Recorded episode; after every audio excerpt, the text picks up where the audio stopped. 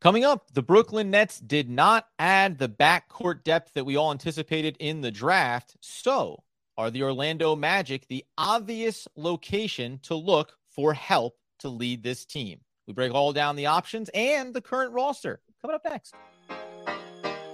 You are Locked On Nets, your daily Brooklyn Nets podcast. Part of the Locked On Podcast Network, your team every day.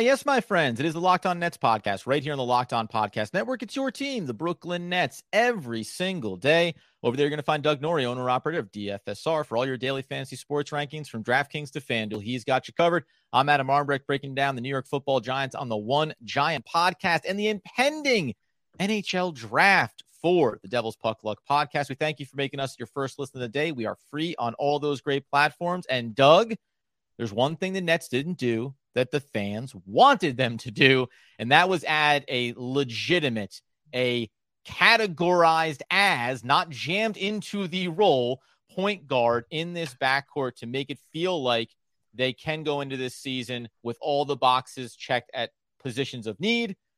We take a look at Orlando now, who has added, I think, their 33rd backcourt player.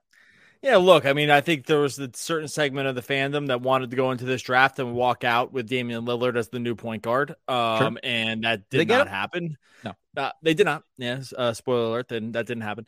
Uh, not to say it won't. I mean, th- not to say it won't. Sometimes you, you do podcasts and they can be irrelevant by the time they hit you hit post, and that could be the case here. I don't think it's going to be with Damian Lillard.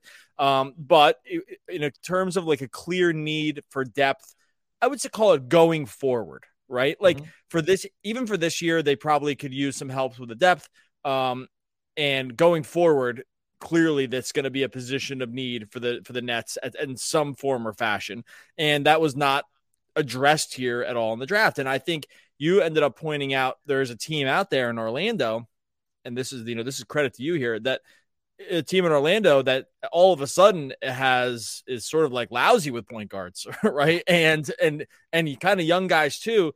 And we'll talk about some of the mechanics around it, but I think there's probably there's a world where this should be explored for for Brooklyn.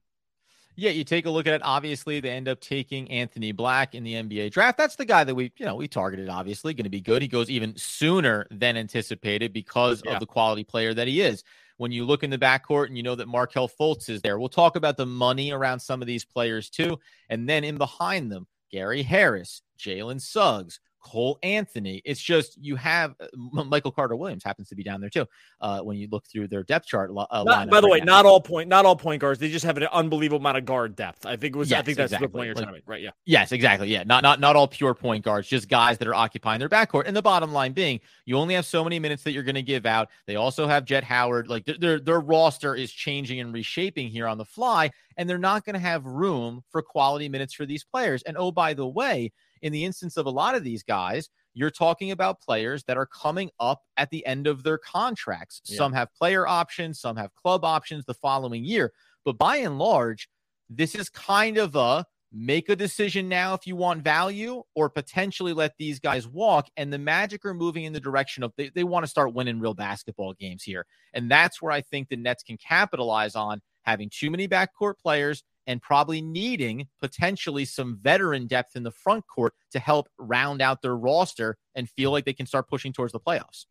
Yeah, this is a really interesting situation. And I think that um, I think you totally nailed it in terms of a team that really could look to, they might say to themselves, hey, we're just too good to tank again here. Yep. And they really weren't tanking. I mean, I think they were like above 500 for the second half of the season or something like that. Like they were just decent last year. They've added more, they've added more talent. Obviously, if you take Anthony Black this high, you envision him sort of as like a key contributor to your team going forward, even if it's not in year one. Mm-hmm. But you just don't take a dude this high if he if he if he's not part of your vision going forward. And you're totally correct. At that point, you just have too many guys in the backcourt to one to be able to functionally play, play and two to be able to functionally pay. And where that could really line up with the Nets, I, I, you know, is it? It's not going to be Anthony Black, obviously, but what are their feelings about Markelle Fultz going? well, what what are their feelings about Fultz, who you know started to show some not first round, first overall pick skills, but not massive bust stuff either in, mm-hmm. terms of last year. Cole Anthony, who's been essentially relegated to a bench role uh, with this team, is coming up on his first probably major contract and is only 23 years old. And so, yeah, I, I like I'm I'm in, I'm really intrigued by this situation because at some point, like you said, Orlando is just going to have to be in the move department on these dudes, just because there's just not enough time and money. Uh, like I, it's kind of that simple, and that's what made the Anthony Black pick a little head scratching, and also maybe not that surprising because it shows you too. Hey, what do they signal? Cole Anthony not part of our future. Yeah, right. Like that was like the you know maybe Jalen Suggs not part of the future, not a pure, pure point guard, but like maybe just not part of the future. And that's just a clear signal you send when you make an Anthony Black pick like that. So we'll run down before we talk about maybe specifically which guys we would prefer or like. Um, you mentioned Jalen Suggs just there. They've exercised the club option for the upcoming season, 7.2 million. There's a club option for 24 25 for 9.1 million.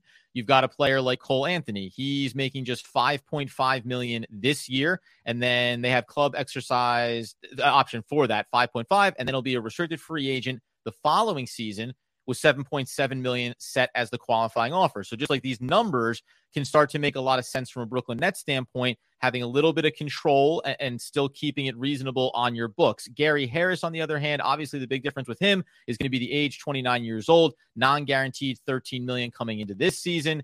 And then now this one, we can talk about who we like and what we prefer. The reason why I don't even include Markelle Fultz in this is because he's currently making 17 million in the upcoming season and that just seems that to me seems difficult for the Nets if you're talking about what are you going to offer, how are you going to make a deal work. Taking a guy like him who is going to have only partially guaranteed by the way in the upcoming season, it's just that one seems like it needs a little more work as opposed to low cost and, a high upside just so we round out um where those options lie. Yeah. I personally think we're just talking about Cole Anthony here. like I, so I think I, that's can, yeah yeah, I think that's kind of where I, at least for me, right? Because uh, it's not so much like I'm this a huge, uh, like you know, Cole Anthony believer here. It's just mostly again, like just make your own hierarchy where the Nets or the Magic guards are, right? Like yep. he's just the lowest guy on the totem pole. You can't. He's up for a rookie scale contract. It's like hard to imagine they go all the way there with him just mm-hmm. because mm-hmm. just because of who they've already brought in the door. So I think at that point, I mean, we'll bring it up after the break here, but like is Cole for me, it's like you know, Gary again. Gary Harris not a point guard and old, so like whatever. Yeah. Uh, Suggs not a pure point guard. Um, probably still too early in based on where they drafted him to really consider. And like, and they're probably not going to cut bait with him now. And again, like it doesn't fit the pure point guard role, so like whatever. These other dudes though, Fulton Black do project that way. And at that point, I think we're just talking about Cole Anthony. So maybe after this, we'll we'll break into like you know quickly, and then we'll go through the Nets depth as well. But you know, where we land on Cole Anthony as a target. Yeah, why, why Cole Anthony is the point guard target for the Brooklyn Nets on the Orlando Magic roster. We dive into that after this. Quick break so I can tell you about eBay Motors because for a championship team, it's all about making sure that every player is the perfect fit. It's the same when it comes to your vehicle, every part needs to fit just right. So the next time that you need parts and accessories, head over to eBay Motors. With eBay's guaranteed fit, you can be sure that your part that you need fits right the first time around. Just add your ride to My Garage, that's on eBay Motors, not My Garage, and look for the green check so that you know your part will fit or your money back. Because just like in sports, confidence is the name of the game when you shop on eBay Motors. And with over 122 million parts to choose from, you'll be back in the game in no time. After all, it's easy to bring home a win when the right parts are guaranteed. Get the right parts, the right fit, and the right prices on ebaymotors.com. Let's ride. eBay guaranteed fit only applies to U.S. customers. Eligible items only, exclusions apply. Okay, so it's funny, man, because I think you ended up rounding to where I got to. As you said, very bullish on the fact that I started noodling around after I saw Anthony Black go to Orlando. You start looking at the court and the contracts and, and looking at them as being an option for a trade partner. Um, and people were saying, you know, what about Suggs? What about this? What about Markelle Fultz? Again, the money, etc. And I kept coming back to no, Cole Anthony is just kind of the guy that you want to look at here. Now, what's interesting for me is you can go net offensive and defensive rating. The splits are at least positive. I think about plus two, two, two and a half. Um, I'm going to go like 114, 111, or like his splits. But this is the interesting question I have for you. When you look at, you mentioned, got relegated to a bench role. A year prior, played and started 65 games, almost 32 minutes a night, 39 from the field, almost 34 from beyond the arc, uh, you know, 43 from two point range, and then the effective field goal percentage of 46. Great free throw shooter, by the way, which I really love. If I wanted to, I'm going to start quote concern and then tell you why you still go ahead and do this if you can, because the Nets need a player like this. When he got into this reduced role, just 25, 26 minutes. Everything goes up the field goal percentage, the three point shooting, even his free throw shooting hits almost 90. Is there any pause that you take around the fact that it's once you remove him from a starting role that a lot of these things start to blossom? A little bit reduced expectations, a little bit less pressure on him. Is that going to be translatable where he's ready to take that next step? Because incrementally, he's improved year over year in every category that matters.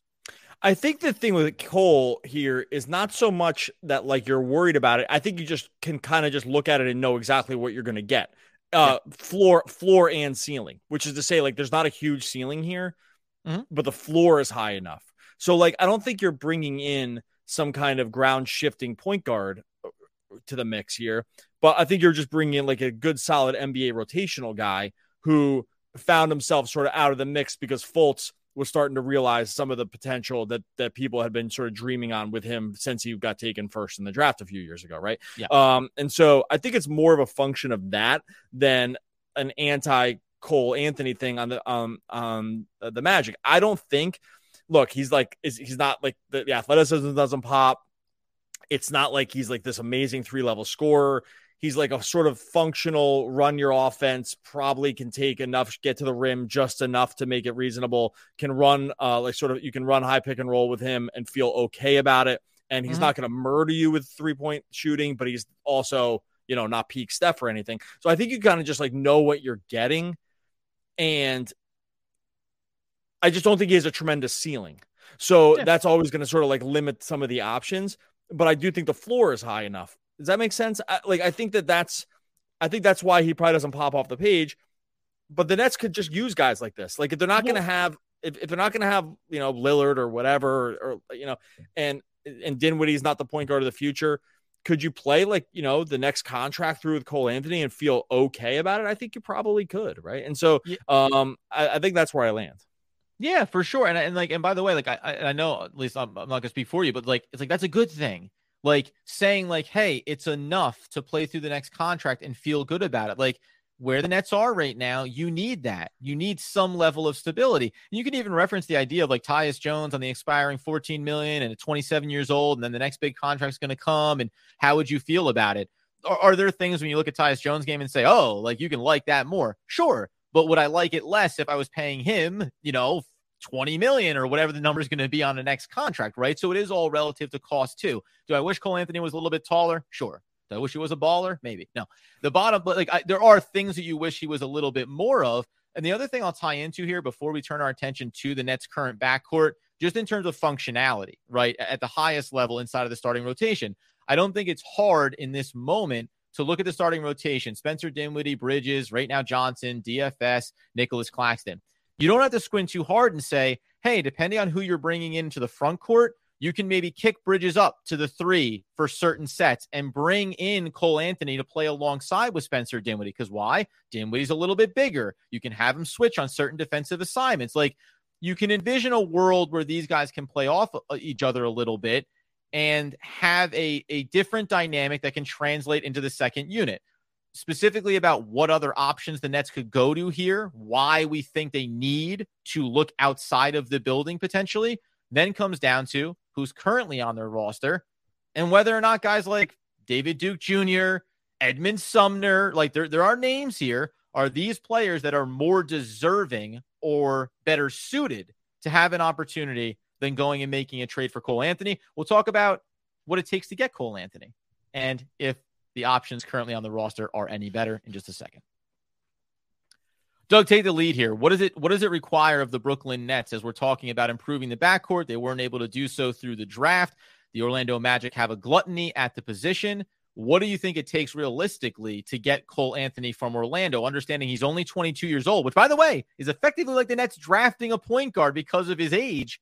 Um, is it a little more easily achievable given that Orlando has to make a decision about some of these players?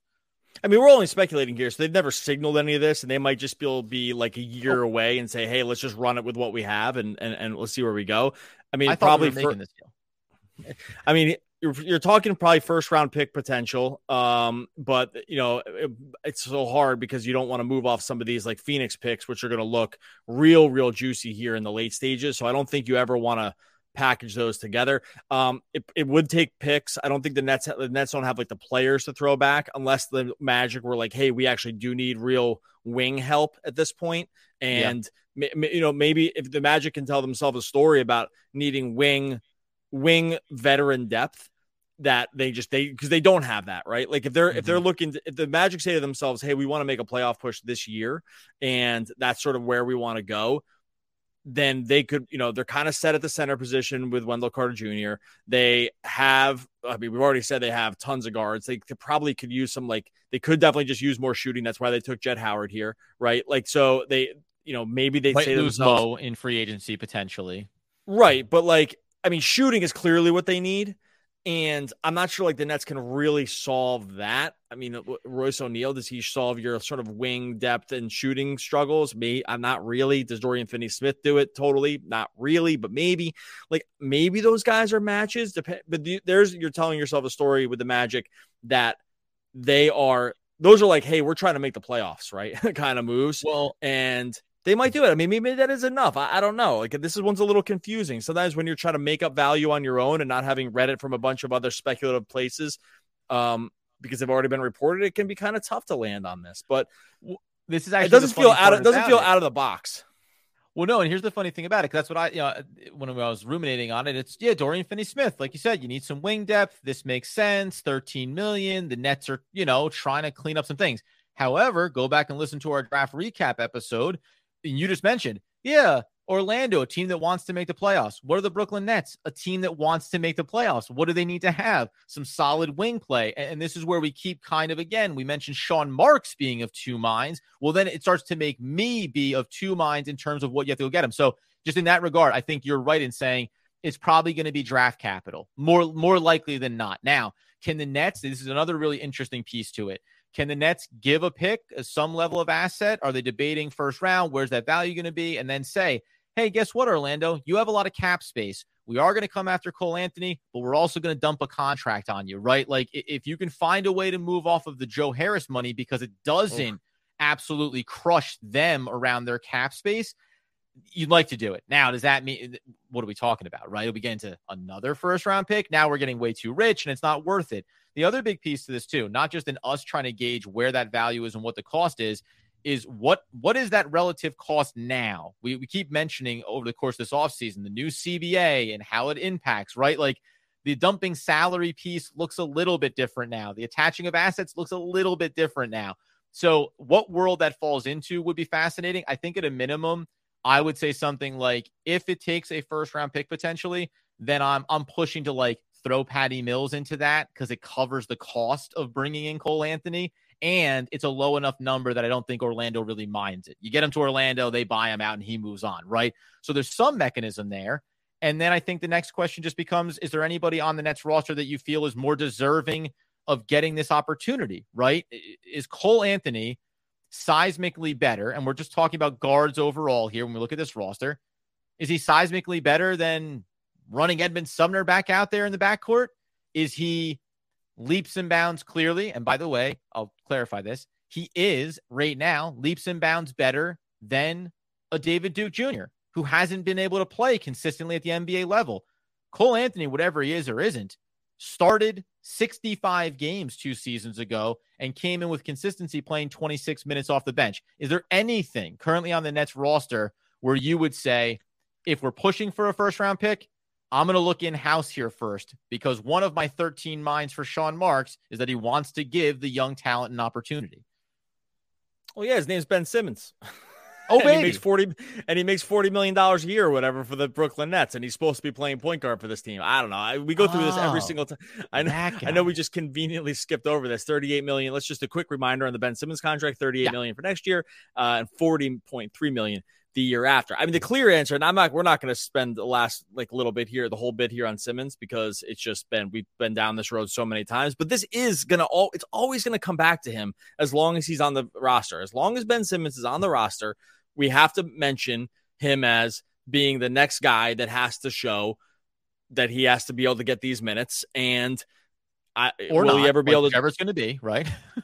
Yeah, but he's gonna well, he's gonna get the first, second, and third and fourth look uh, every yeah. single time here because as long as he can play, because that's what the he's shown in the past that he has that kind of upside and he makes all the money. So, you know, when we talk about backup, I mean, right now Ben Simmons is projected. I can't believe Ben Simmons is projected to be the backup point guard right now. Like that is his functional role on this team. It's hard to imagine him starting just because of we what we haven't seen, but in terms of running at least the second unit, like that has to be all him for as long as he's on the team and he can play because you just have to hope that he can you can recoup some of the value on him. So I, I know that's not where you originally went because you went to these other guys that it's sometimes easier to dream upside on.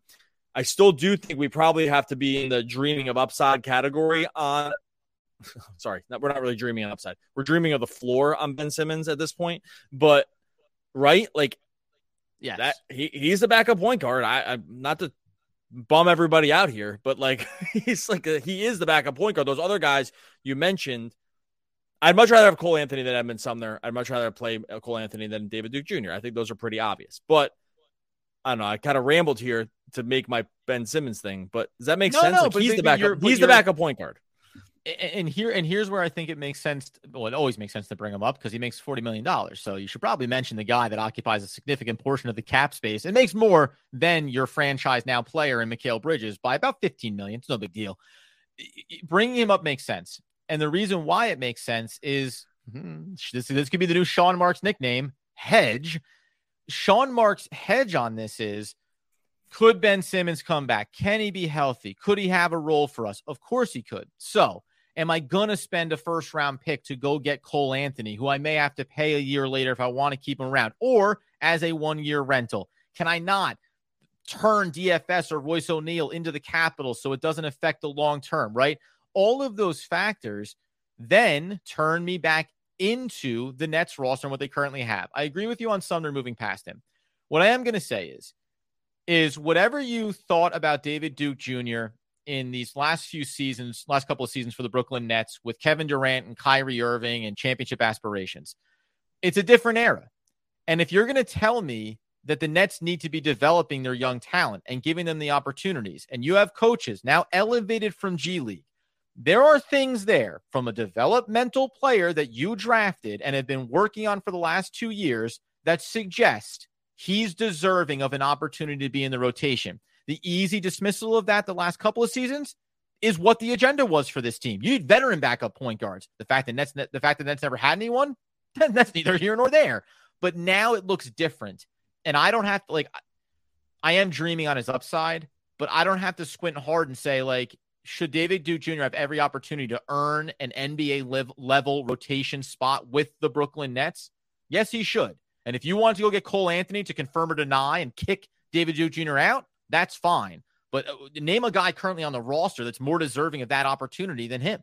I think with David Duke Jr., I'm all for giving young guys a chance. I just don't, I personally don't see it at this point. Now, is he like light years better than Cole Anthony? Maybe not. I mean, yeah. I mean, sorry, is Cole Anthony light years better than him? Probably not.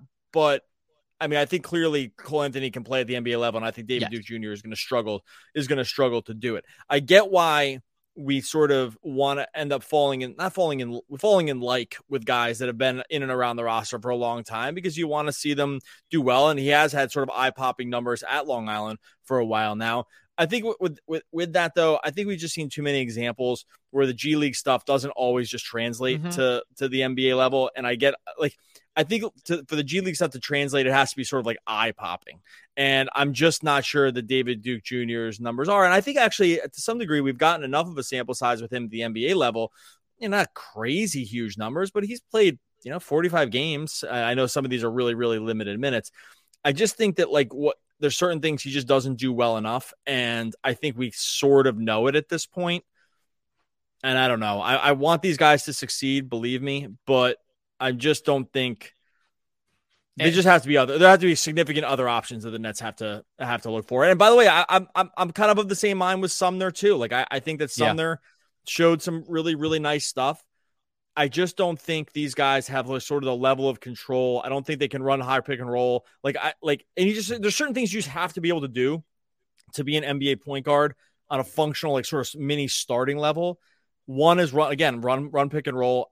I don't think we've seen enough evidence that these guys can do it. Um, and uh, after that, the shooting has to really pop off the page. And for neither of those guys, it just doesn't for either of those guys for me. So I don't know. That's just kind of where I land with them.